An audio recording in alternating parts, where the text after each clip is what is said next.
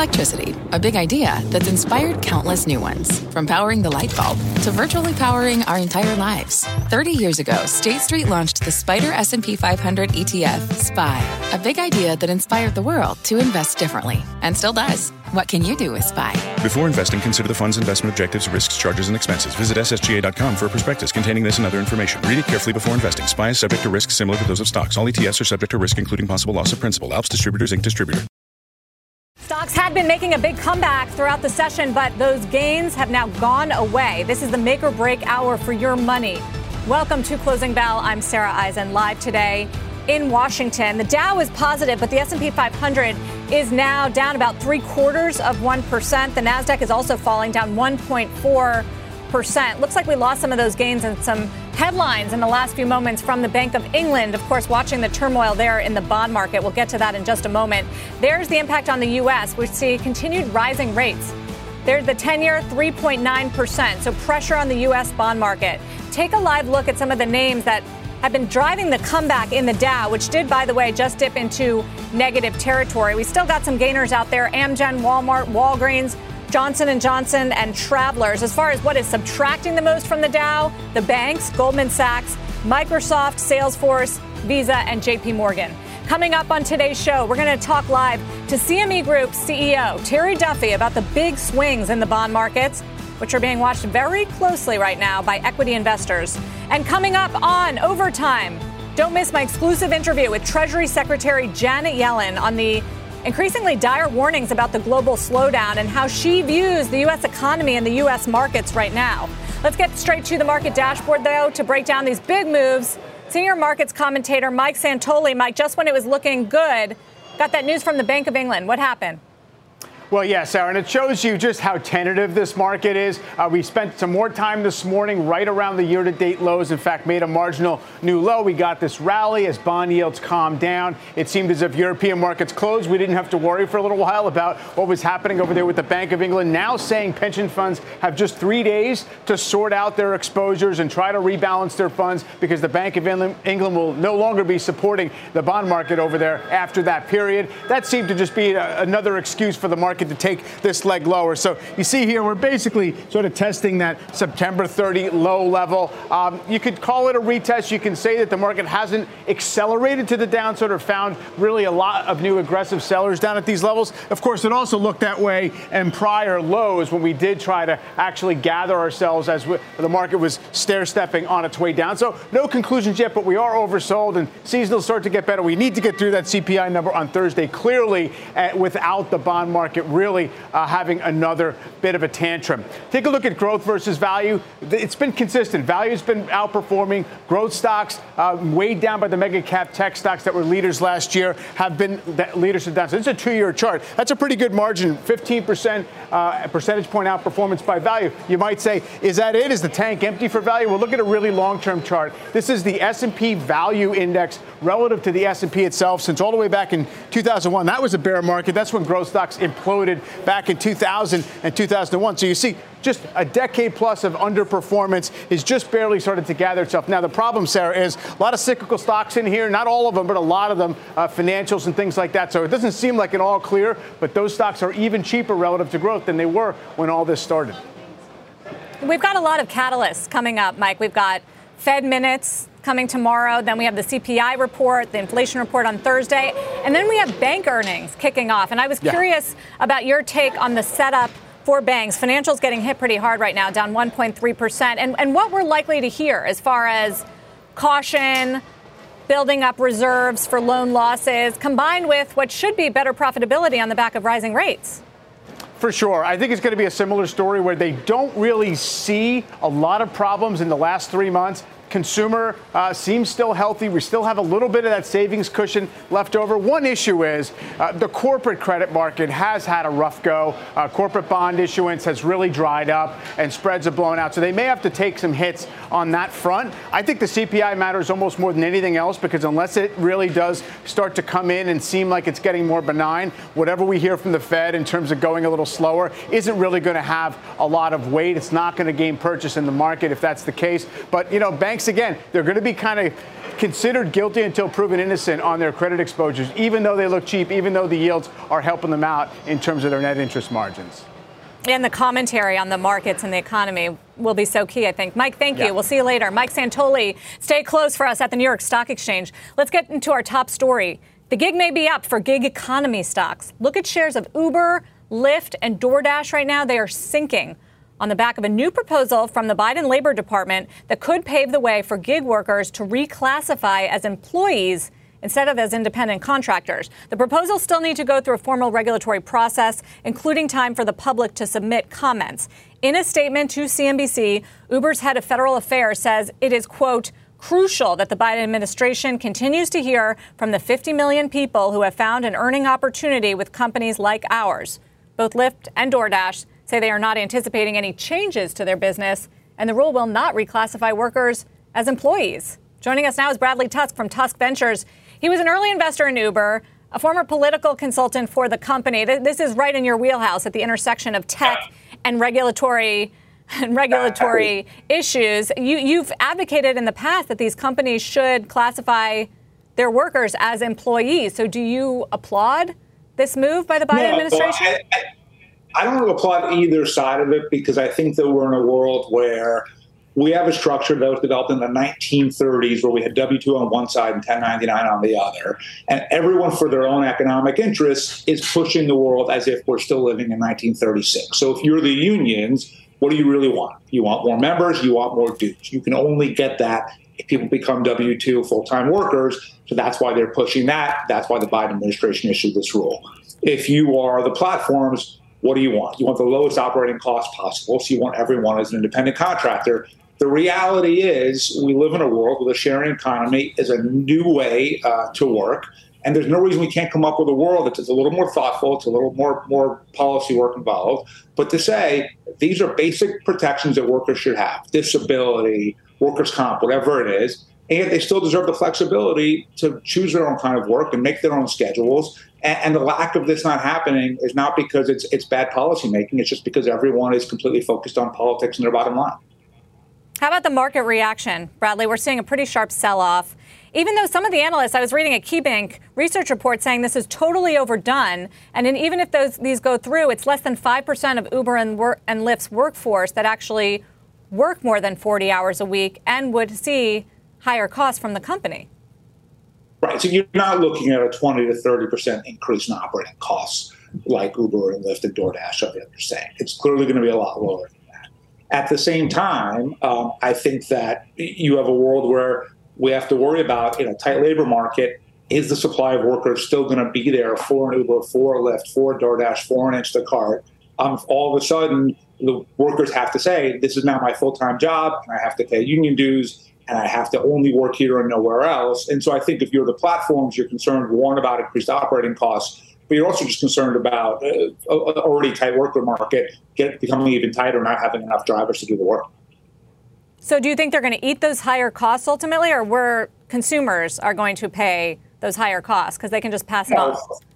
Of course, we're, we're, we're going to pay those higher costs. Um, that's always the case. Um, and look, you've got a world right now where um, the workers are in the driver's That might change as inflation continues to go up and interest rates go up. Um, but right now, um, I think ShiftSmart's latest data said that for every four jobs available uh, for a gig economy worker, they accepted one of them. So right now, the companies are in need um, and they will absorb the cost. But long term, like they always do, regulatory costs, despite what I think many of the left seem to think, doesn't get absorbed by the stock market or by the Fortune 500 or by the companies. It gets absorbed by the consumers. And so every time you put a new cost, a new burden on a company, you're just taxing your own consumers that much more. Well, I guess they do have to pay more in, in lobbying. So, so Bradley, how would you how would you how would you approach gig economy stocks, public stocks, private companies, which I know you're focused on in your venture fund. Yeah. Will, would you rethink it, given that, that there is a potential change here to their business model and their economy? It, it would really de- it would really depend on the company, right? So there are there are some companies that are heavily dependent on people who really do work 50, 60 hours a week at that one platform. Um, it seems that they're going to be classified as, as W 2. So you have to refactor that into the math as to whether or not the deal makes sense. Um, there are other companies, though, where people are working on average. Take Handy, for example, which is on your list there, 15 hours a week. Um, whatever investment you might, may want to make or not make in Handy shouldn't really be dictated by the concern about this new federal law because it's not going to really affect that. Got it. Bradley Tusk, thank you for joining us. Good person to talk to today on this big move. After the break, CME Group CEO Terry Duffy will join us to break down the wild swings in the bond market following another intervention by the Bank of England and a fresh warning just in the last few minutes. We'll talk about the impact for U.S. investors. You're watching Closing Bell on CNBC. 50 minutes left of trading, and now all three major averages are in the red, with the S&P down almost a full percent. From pit lane to podium, the Las Vegas Grand Prix is providing fans a race day experience at the speed they deserve. With the help of T Mobile for Business, our 5G advanced network solutions are powering race day operations with event wide connectivity. From streamlined gate entry to an immersive app, giving fans blazing fast access to the sport they love. This is accelerating innovation. This is the Las Vegas Grand Prix with T Mobile for Business. Take your business further at T Mobile.com/slash now. When it comes to your finances, you think you've done it all saving, researching, investing.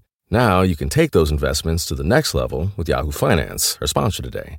I have an investment account with Schwab and a 401k with Fidelity, and I use Yahoo Finance to consolidate them so it's incredibly easy to manage. They've been helping great investors like you for over 25 years. So, whether you're a seasoned investor or just looking to level up, Yahoo Finance can simplify things, putting all your tools and data in one spot. Yahoo Finance takes a 360 degree look at the financial news cycle. From breaking news, original editorial perspectives, analyst ratings, independent research, and customizable charts, they've got you covered. You can see all of your 401k and other investments by securely linking your brokerage accounts. Yahoo Finance gives you insights and helps you see your wealth in its entirety. That big picture perspective helps smart investors become even better. For comprehensive financial news and analysis, visit the brand behind every great investor, yahoofinance.com, the number one financial destination. yahoofinance.com. That's yahoofinance.com.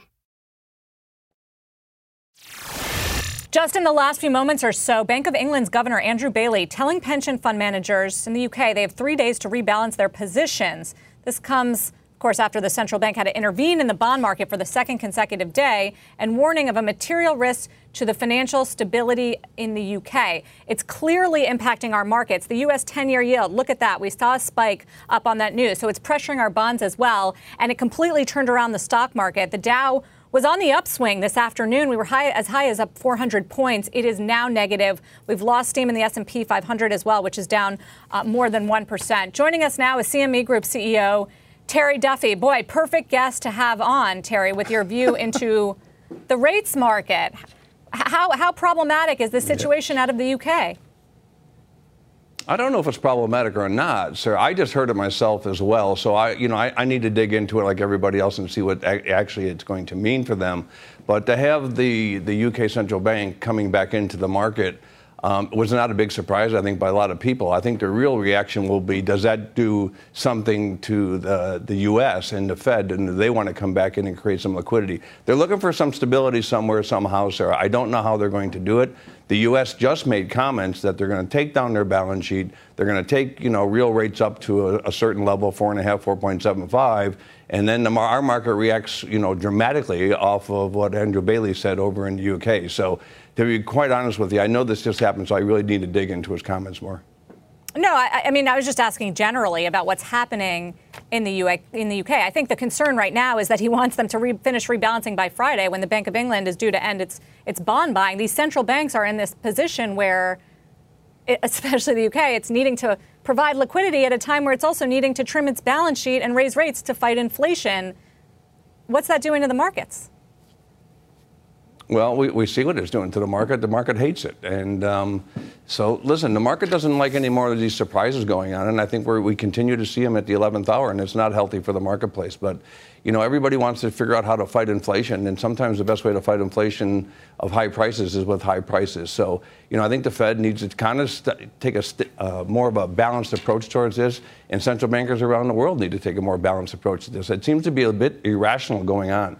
I, I, don't have the ultimate answer for you, sir, other than I think that we need to take a, a better look at how we're approaching the central banks here, not only in the United States, but around the country.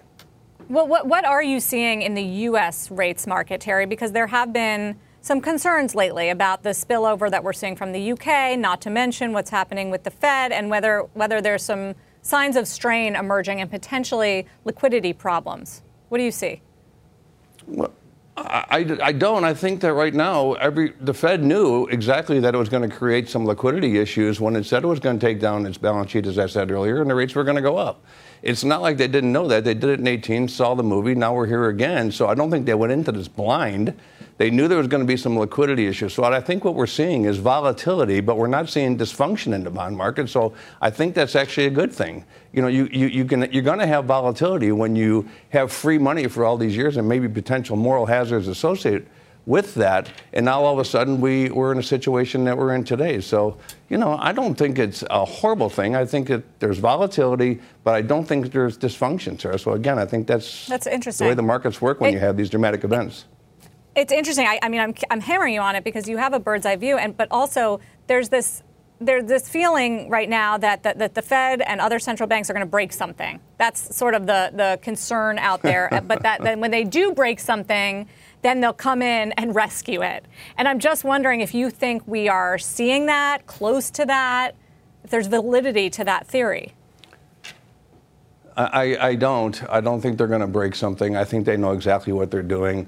Listen, they've had plenty of opportunities. I've been a, a, hawk on this for many years on your show and others saying that the Fed's had plenty of opportunity to take rates up when things are good, and now they didn't. So, I, do I think they're going to break something? I mean, you guys talk a lot about hard landings and soft landings. It all depends, and I've said this before to you, sir. It's in the eye of the beholder what the landing looks like. I think it's going to be a little bit more difficult, but I think they knew that going into it. They're fighting an inflation they've never seen before. You got trillions of dollars of government money that went into the economy with nobody working, everybody fighting for the same products. I know I'm not saying anything novel or complex. We've all been talking about this, but nobody knows how to deal with it. So do I think they're going to break something? No. I think rates are going to go up.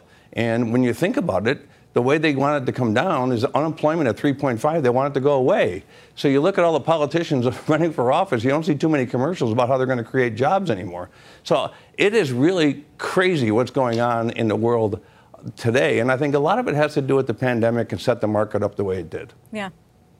What I mean, obviously, high volumes are and uncertainty around the Fed is good for your business, Terry. Where where are you seeing the most volumes? Is it in rates or foreign exchange or energy? I mean, it's all kind of really volatile right now. Across the across the board, across the board, Sarah. 36% up in futures, 46% up in options on futures, you know, year over year in September. It, it's just amazing uh, the way people need to continue to manage risk. And when you look at the interest rate market, especially what it does to the foreign exchange market, you guys were talking about crypto, or somebody was talking about crypto on earlier today, and crypto's been really quiet. Why is that?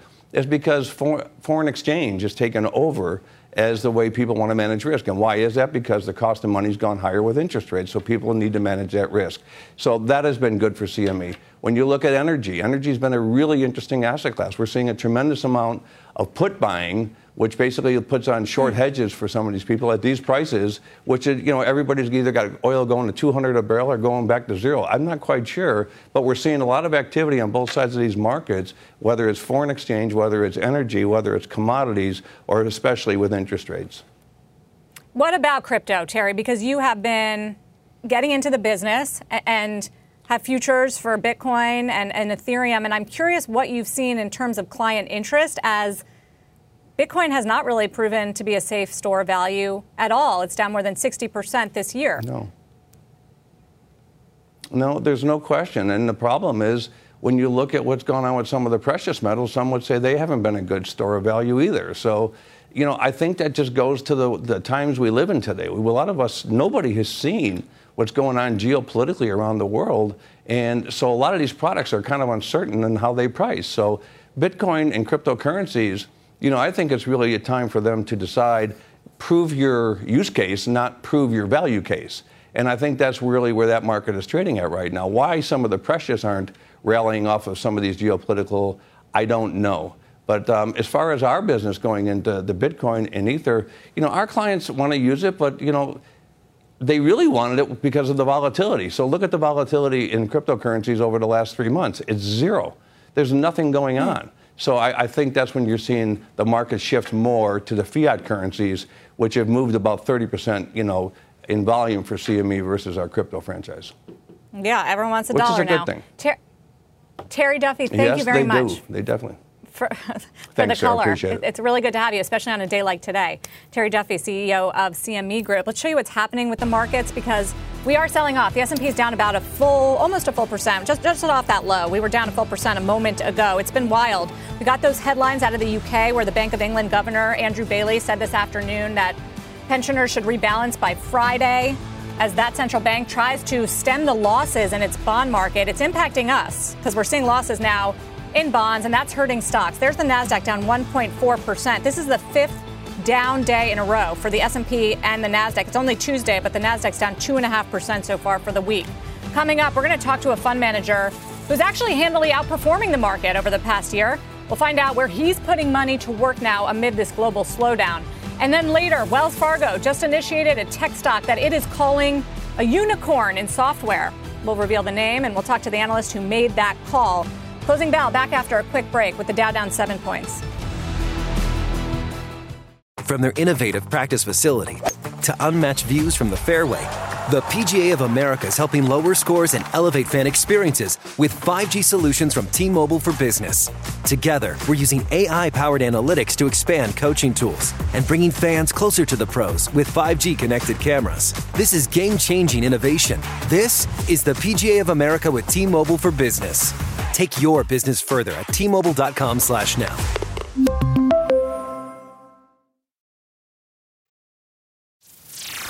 Stocks giving up a sizable intraday comeback after Bank of England Governor Andrew Bailey warned this afternoon that pension funds had three days to rebalance before the end of the bond buying program. There's the S&P 500 down more than eight tenths of a percent. It's technology, communication services, those groups getting hit the hardest.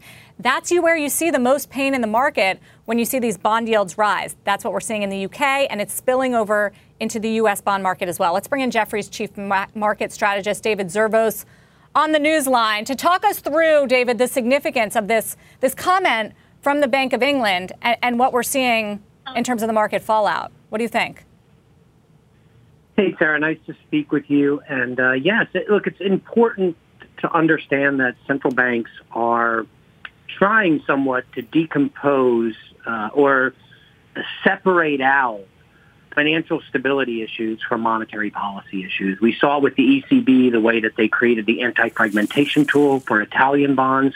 We're seeing it with the Bank of England, the way they're treating the long end of the gilt market, even though overall they're trying to manage inflation expectations, keep them anchored, and tighten monetary policy. It's a delicate balance. It's a difficult balance.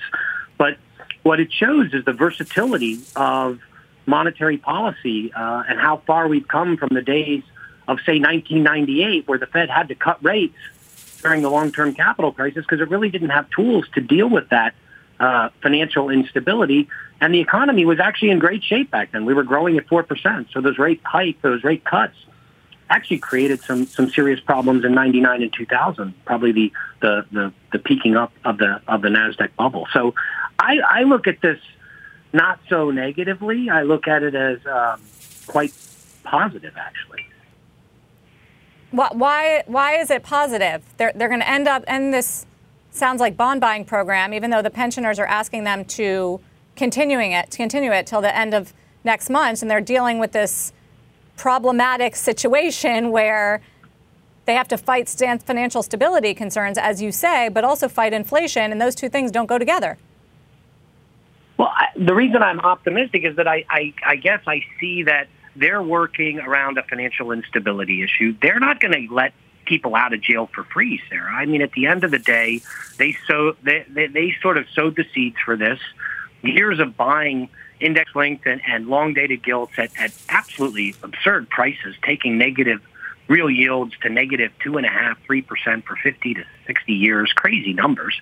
Um, and, you know, I, I think there has to be some pain, but you don't want that to be a systemic event, something that sort of affects the entire financial system and requires a full on turn in monetary policy. And I think what we're seeing is the beginnings of how central banks navigate that complicated landscape. So I wouldn't want to see central banks easing off too early here, Sarah, in the name of financial stability, only to create Fair. a de-anchoring of inflation expectations down the road and a return to the 1970s. Yeah. That would be a disaster for me. That would be really bad. Okay, so Mike Santoli, who's at the stock exchange for us, uh, on the move in, in U.S. stocks, pretty jarring, especially for the NASDAQ, which is now down 1.5%. Losers like Microsoft, Apple, Tesla, Amazon, Meta, the, the usual suspects. Explain how this impacts our market.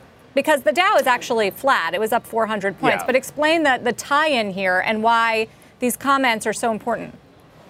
Well, I would say that there actually is no predetermined certain tie-in or impact, but it shows you how apprehensive the stock market is on any hint or suggestion that something could get more disorderly in global bond markets. It really is about that. It's a, it's a loud noise in another part of the house, and we're just going to get scared uh, because it might be something. Um, now, clearly, if our yields start to go north, if the dollar, you know, kind of continues to squeeze higher, that creates the whole set of relationships that means stocks are under pressure, growth stocks are expensive under more pressure, and the whole dynamic we've been seeing for months. But I don't think it's something that we know is going to happen in three days. It's much more about we have fragile psychology. We have a market that's basically sitting near its year-to-date lows. We're down 25%, uh, and it, it's kind of a uh, let's not you know be a hero into this type of environment. Um, so I, I, again, I don't want to make it seem like we know how this turns out, or, or that it was it is somehow a policy mistake what the B of A governor said, uh, B of E governor said. But I, I do think it, it's understandable given where the market is and what it's fearful of that we would have this little bit of a of a kind of a wavering uh, reaction to it. Just want to show everybody maybe the intraday chart, if we could, of the market, because boy, have we been all over the place today. Uh, there, there's the intraday. Started weaker in the in the morning, then we were climbing, and it looked like we were going to break a four-day losing streak for the S&P and for the Nasdaq. Got as high as up 400 points on the Dow, as you can see. Gave it all back and then some, and now have an S&P that's almost down a full percent and a Nasdaq that's down one and a half percent on the back of those headlines from the Bank of England saying they're going to wrap up their bond buying program. Bank of England Governor Andrew Bailey telling the pensions to rebalance by Friday, earlier clearly than the market thought. David Zervos on the news line with us, Jefferies macro strategist, who you want to have on a day like today. And I guess the, the question becomes, David, as we talk about the impact on the U.S. market and rising bond yields and financial instability and and all of those concerns, will the Fed have to step in? Will the Fed have to get involved here in some sort of way that, that is trying to go against what they're trying to do, which is fight inflation, trimming the balance sheet and raising interest rates? You know, it, it very well could happen, Sarah. We could find ourselves in a position where something starts to look highly disorderly, uh, systemic in nature, forced selling becomes a, a storyline like it's become with the LDI story in um, and the leverage inside of the UK insurance and pension fund industry. But as of yet, we haven't, um, and we've had you know quite a lot of tightening to go. Uh, so that's somewhat good news, but it's early days and it may happen. I guess I just say, Sarah, it is important to think about how far we've come with monetary policy and financial stability and macroprudential tools and how much we can kind of dissect out the monetary policy from the financial stability. There's nothing that says that the Bank of England can't sort of stop the program, see how it goes, and if something looks like it's going to metastasize again in the long end, they kind of come back in and, and, and, and try to fix it. So I, I think, look, I, I think the market wants to somehow sort of see these financial instability issues as a pivot by central banks. So it gets excited that central banks are going to slow down a little bit because of financial instability. And when and when we get uh, the, them solving them without slowing down the overall tightening process, maybe the market gets a little less uh, less exuberant, and that may be a little bit of what we're seeing today. Well, we did get comments yesterday from Fed Vice Chair Lael Brainard, who who specifically mentioned the liquidity concerns in the market. Yeah, yes, she she made inflation clearly the number one fight, but mentioning that, mentioning some of the global spillover risks, potentially a sign, David, that the that the Fed may consider slowing down. I don't know. What do you think? Are we still expecting a jumbo-sized uh, rate hike and then 50 in December? You know, I, I I do think the Fed is trying to set up for a sort of an end of uh, uh, you know the end innings in this game of getting us up to four four and a half and seeing what that does and what breaks and what doesn't. And and they're going to have a lot of reasons to kind of I don't think they're going to declare early victory, Sarah, but they're going to they're going to talk about inflation expectations being very well contained, five year five year break evens, never really breaking out of a two to two and a half percent range during this entire inflation spike, but also the break-even market really coming back across the curve and real rates rising up uh, across the curve uh, in the last quarter or two. I, I think they can point to a stronger dollar, an inverted curve, uh, weakness in, in things like gold, which is all, well, all signs that the Fed is kind of maintained its credibility, kept its kept its fight against uh, the inflation anchor coming undone, and so it probably earns a little bit of time to wait and watch, and that may be for early next year or very late this year. But I think it's all those are those are the sort of end inning games, not begin uh, end inning issues, not beginning. And Lael may really be kind of setting us up a little bit more for that, and the market kind of takes its cue from that and gets gets a little bit more positive, just to just because it, it can see some light at the end of the tunnel. David Zervos, great to have you call in. Thank you very much from Jefferies. Always and Mike Santoli, stay close as well as we continue to watch the sell-off. The Dow, by the way, just going back into positive territory. We're well off the highs. We were up more than 400. There's the S&P 500 down eight tenths of a percent. You've still got pockets of strength today. Staples, real estate, and healthcare defensive groups. Those three are, are actually holding up and are positive right now. It's technology, communication services, financials, consumer discretionary. Each of those sectors down more than a percent. The S&P 500 falling nearly 17% now over the past year. Up next, one of the few fund managers posting a positive return during that time. He's going to be here to give us his top picks going into year end. We'll be right back on Closing Bell. Stocks turning lower this afternoon after the Bank of England governor, Andrew Bailey, warned pension fund managers to rebalance by Friday, saying you've got three days left now as, as they deal with this bond buying program to calm down their bond market. The uncertainty in the UK adding a more negative sentiment to a market that's been under serious pressure all year long. But there are several funds that have managed to post gains. According to a recent Wall Street Journal story highlighting them, one of the funds profiled is Muhlenkamp Fund, ranked number three by the Journal. That fund has beaten the S&P 500 in the past year. And joining us now is the portfolio manager for the Muhlenkamp Fund, Jeff Muhlenkamp. Jeff, it's good to have you here. How do you outperform in a market like this where, where we now have to go study British pension funds and whether they're facing margin calls. Hi, Sarah. Thanks for having me on today. Um, we really didn't approach it from that perspective. About a year ago, uh, we started to to sell some of the the best performing stocks that we had had because they had gotten overpriced and because it looked like the price momentum was changing. Right, they had gone from continually running up to running down. So it looked to us like the dynamics in the market were changing. Um, and so we started to raise cash, and we simply did not see the value we were looking for to put that cash to work. You know, inflation had come to town. The Fed still really hadn't grappled with the inflation issue. The way we model value for stocks, inflation is one of the primary inputs, along with return on shareholder equity. So we actually increased uh, our standards, if you will, for what we were looking for because of the increase in inflation. And so we simply weren't finding stocks that met the, the valuation criteria. Um, it helped that we were a little bit fortunate. Uh, we saw some value, in fact, a, a, lot of value in some energy stocks late last mm. year and early this year. We picked those up. And then, of course, you have the energy problems in Europe that preceded the Ukraine war, and then the additional problems that happened after the Euro- Ukraine war kicked off.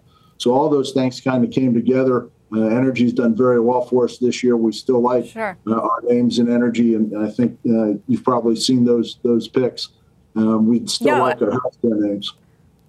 Well, I, I wanted to. Energy is the only sector higher this year, up 44 percent with a with a S&P 500 down 25 percent. It's pretty stark. We're looking at some of your top holdings. So, so Jeff, now what is the the strategy as inflation potentially should come down here now, right? With the Fed hiking a lot and, and with some of the commodities and shipping rates off off their highs. H- how do you tweak that that strategy? So a couple of points. you know, coming down off of 8% is great, but to what? Are we coming down to five? Are we coming down to four?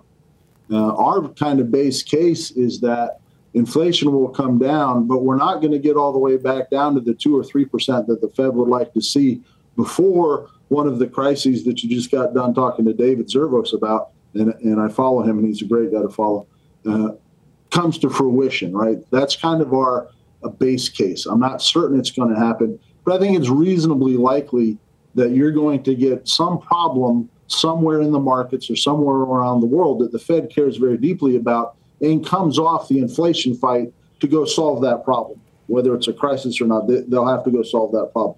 So it's going to be kind of a two steps forward, one step back on inflation. And so we kind so of think, go ahead, I'm sorry.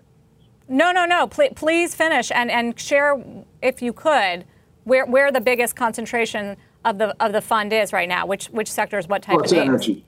It's it's yeah. clearly energy. Still, um, what we did was we went through and made sure that the, the companies we held would do well in a higher inflation environment.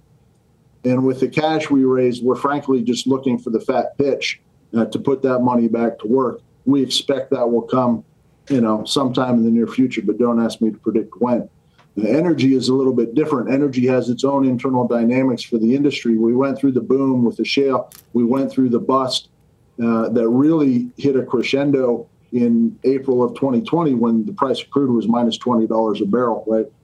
So the companies that survived that bust took away the incentives for growth that they had put in place and now put in place incentives for profitability and return on shareholder equity. So they're generating lots of cash. They're paying down their debt. They're much better run companies from that perspective than they had been. That's what made them attractive to us. That's why we started uh, working our way into the space late last year. And that's why we remain interested really going forward. And then all the turmoil around the globe generated by um, the Ukraine mm-hmm. war and the sanctions against Russia, et cetera, only kind of turbocharge that right? You've got a lot of uncertainty yes. in the energy space. And, and, frankly, Europe is facing a, an energy crisis um, of, of a magnitude that I don't think we've seen in my lifetime. This is this right. is worse than our 1970s energy crisis, right? That was just mm. the price of gasoline. This is the price of heating oil. This is the price of natural gas to heat, and, and natural mm-hmm. gas, is, in particular, is is difficult to ship, and, and it's also yep. a feedstock not just an energy source. So it's creating lots of problems for them. Yeah, and, and one reason why energy continues to outperform is up 10% so far this month. Jeff, thank you very much. We'll continue to follow uh, you and your returns. Jeff Muhlenkamp. Meta, take a look. Major underperformer today following a big downgrade. We'll have details straight ahead. That story plus Coinbase crushing it and blue skies ahead for one airline. When we take you inside the market zone, as you can see, the Dow is outperforming. It's up 36 points right now. The S&P 500, though, still under some pressure, down about three quarters of one percent, and the Nasdaq down one and a quarter percent. We'll be right back with the Market Zone next.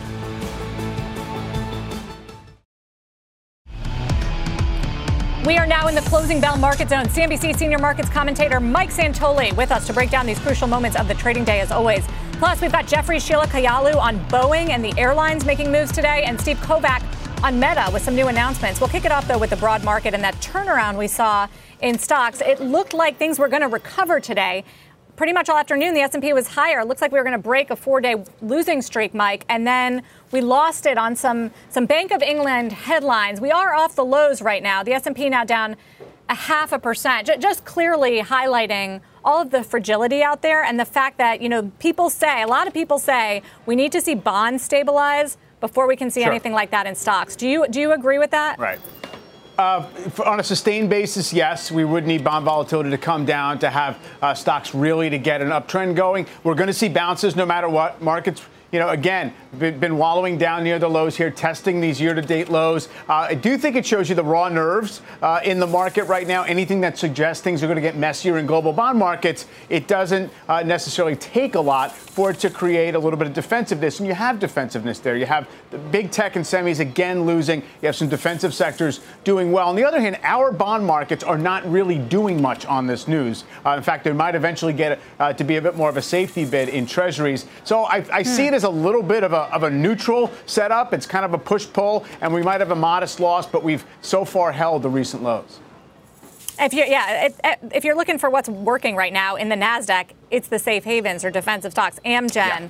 Pepsi, PepsiCo out with results tomorrow. Mondelez, all the tech stocks are getting hit pretty hard. Microsoft, the biggest drag there. Let's hit some of the travel names. American Airlines gets a lift after saying strong summer travel demand helped boost third quarter sales and lessen the pain from those higher costs. That stock is working. Boeing, though losing its gains by the afternoon, the stock had been rallying on high demand for its jets in September. Airline orders rising by 90 last month. Let's break down these moves with Jefferies aerospace analyst Sheila Kahyaoglu. She's got a hold on American and Sheila, a long time buy on Boeing, which is why we really wanted to talk to you because even with the big declines we've seen this, this sure. year going against your target, you have hung in there on Boeing. Is, is, this, is this story going to start to work?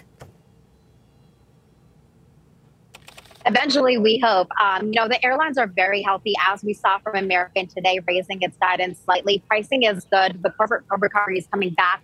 But on the airline side, we're more worried about cost pressures into 2023 and into Q4. On Boeing, um, you know, they're really falling short on the MAX deliveries. Uh, they were at 36, a few short this month. And although they did have a good order month this month at 90, um, they're still at about 40% share when we year to date net orders versus Airbus. So in there, but what we're looking at their November 1st Analyst Day is answers from CEO Calhoun on what they're doing to shore up the order book a little bit better and when profits will eventually recover within their commercial air business. What about the fact that we continue to get good updates from these airlines and yet the global economy continues to deteriorate? Just just today, the IMF with a big downgrade in the forecast for next year, warning the worst is yet to come. How do how do airline investors square those two things? I, I think that's really our bearish view on air, the airline is that is targeting inflation, and airline fares are a big component of that. So we think pricing, which is driving TRASMs higher, come in next year into 2023. But we're seeing still seeing very robust spending in the second half of 2022. So um, you know, airline sector is doing well right now, but we don't know how long that is sustainable. And cost pressures like rising fuel prices, rising labor prices are going to impact the airline industry. So we're we have a cautious stance there, but we're still hoping for that Boeing recovery. Um, and you know, uh, lastly, I would say we're, we're remaining positive on the defense uh, sector as well. Got it. Thank you for joining us, Sheila Kahyaoglu, with, with some of the picks there in the airline and travel space. Look at Meta; it's one of the big underperformers today. Atlantic Equities downgrading the stock to neutral from overweight, citing an increasingly challenged growth outlook because of strengthening macro headwinds and increasing advertising competition.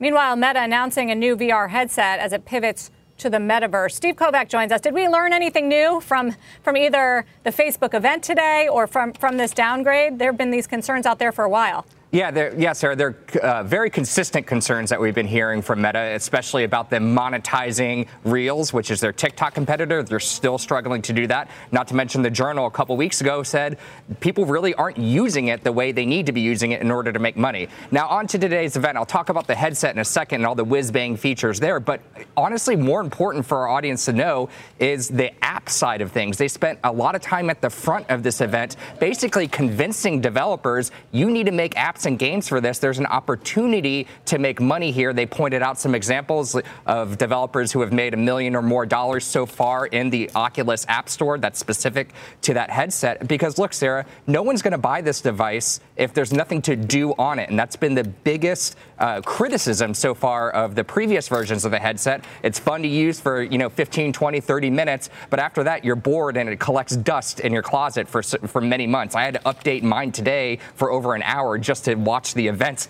uh, in the metaverse. So, on, so onto the um, onto the new headset though. This is a fifteen hundred dollar headset. Now look, Zuckerberg has said he doesn't want to sell expensive hardware, but this thing is way more. It's more expensive than I think the most expensive iPhone, believe it or not. And he's criticized companies like Apple for putting out uh, high-priced products that are out of reach for most people. He thinks the metaverse should be cheap and accessible and funded and supplemented by advertising. That's not what he announced today. What already announced today was a very expensive piece of hardware that's going to be hard to convince people to buy because of what I said about the apps. There's not a lot to do on there yet, or at least not a lot uh, to keep people stuck and locked into the device. So it's going to be really interesting to see. This thing goes on sale on October 25th, Sarah, and, and we'll get a you know some insight into whether or not people want to snap this up.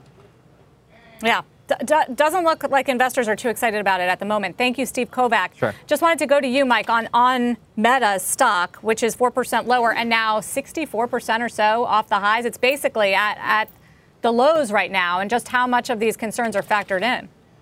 Yeah, I would say one of the most out of favor mega cap stocks. And, you know, without meaning any disrespect, the fact that it's down 4%, this Atlantic equities downgrade, I don't think there was anything new in that downgrade. It just shows you that investors are not necessarily seeing with this product rollout the, the return on the investment that they would like to, most likely. An earnings forecast for the current year, a year ago, we're supposed to be $14 a share. Right now, the full year estimate's under $10 a share. So, as much as you'd like to say it's a reasonably valued stock right now, in fact, it's looking cheap uh, relative to others in the group group, um, the, the, the, target just keeps dropping in terms of where the profits are going to settle out. So I think that's going to be an issue. Ultimately, you know, you have to believe uh, that value is going to matter here, but it's uh, it's tough to make the case until you see estimates stabilize.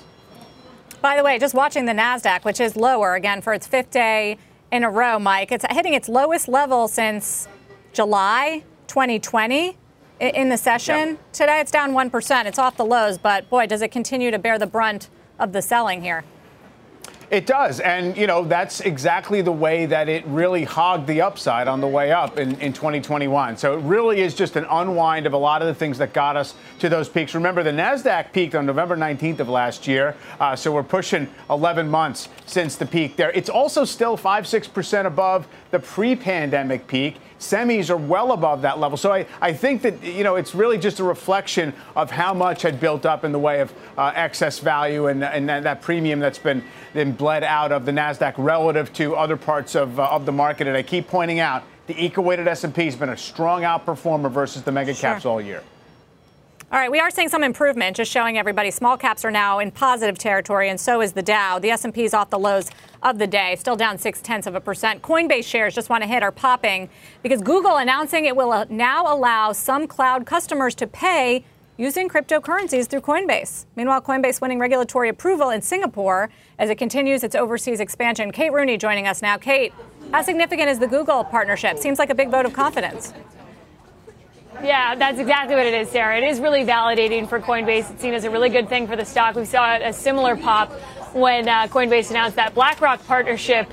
And that was, at the time, it was up about 20%. We saw as much of an 8% pop this morning on Coinbase. It's seen as validating and a sign that uh, Coinbase is diversifying away from just trading revenue, which really is still its bread and butter. Analysts I'm talking to, though, say it's too soon to tell how accretive this will be. It's more, the bigger deal here is that Google is using them for Coinbase custody. We'll see if this really adds to the bottom line and what it means for the long term. The other thing I would point out that Singapore news may be more of a big deal in the near term because it could expand uh, the company overseas, get more trading uh, volume overseas, and that's really been a long-term play for Coinbase as more competition emerges from FTX and some of the other big global competitors. Got it. Kate Rooney. Kate, thank you very much. Highlighting Coinbase up almost 5%. As we go into the close, what a session. We've been all over the place. Started lower, climbed throughout the day, got as high as up 400 points on the Dow, lost it all late in the trading day, just before the top of this hour, on some comments from the Bank of England's uh, had Governor Andrew Bailey that the pension funds that they've been trying to help bail out here have three days to rebalance uh, before they stop buying bonds. That hurt the U.S. market, hurt U.S. bonds a little bit. The S&P 500 is still lower. It looks like we're going to go for five days down, about seven tenths of one percent. The Nasdaq comp down a little bit more than one percent. Of course, that's where we see the most selling on days where there are concerns about the bond market, and that seems to be the case. Microsoft, Apple, Tesla, Meta. Those are the big drags right now, both on the S&P and on the NASDAQ, which is going out with another more than 1% decline at a two year low. In the next hour, a conversation with Janet Yellen, the Treasury Secretary of the U.S., on all of this concerns about the market and the global economy. That's going to do it here for me on Closing Bell.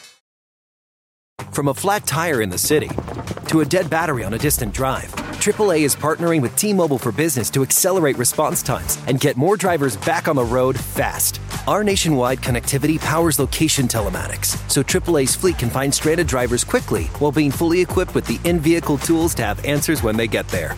This is elevating the member experience. This is AAA with T Mobile for Business. Take your business further at T-Mobile.com slash now.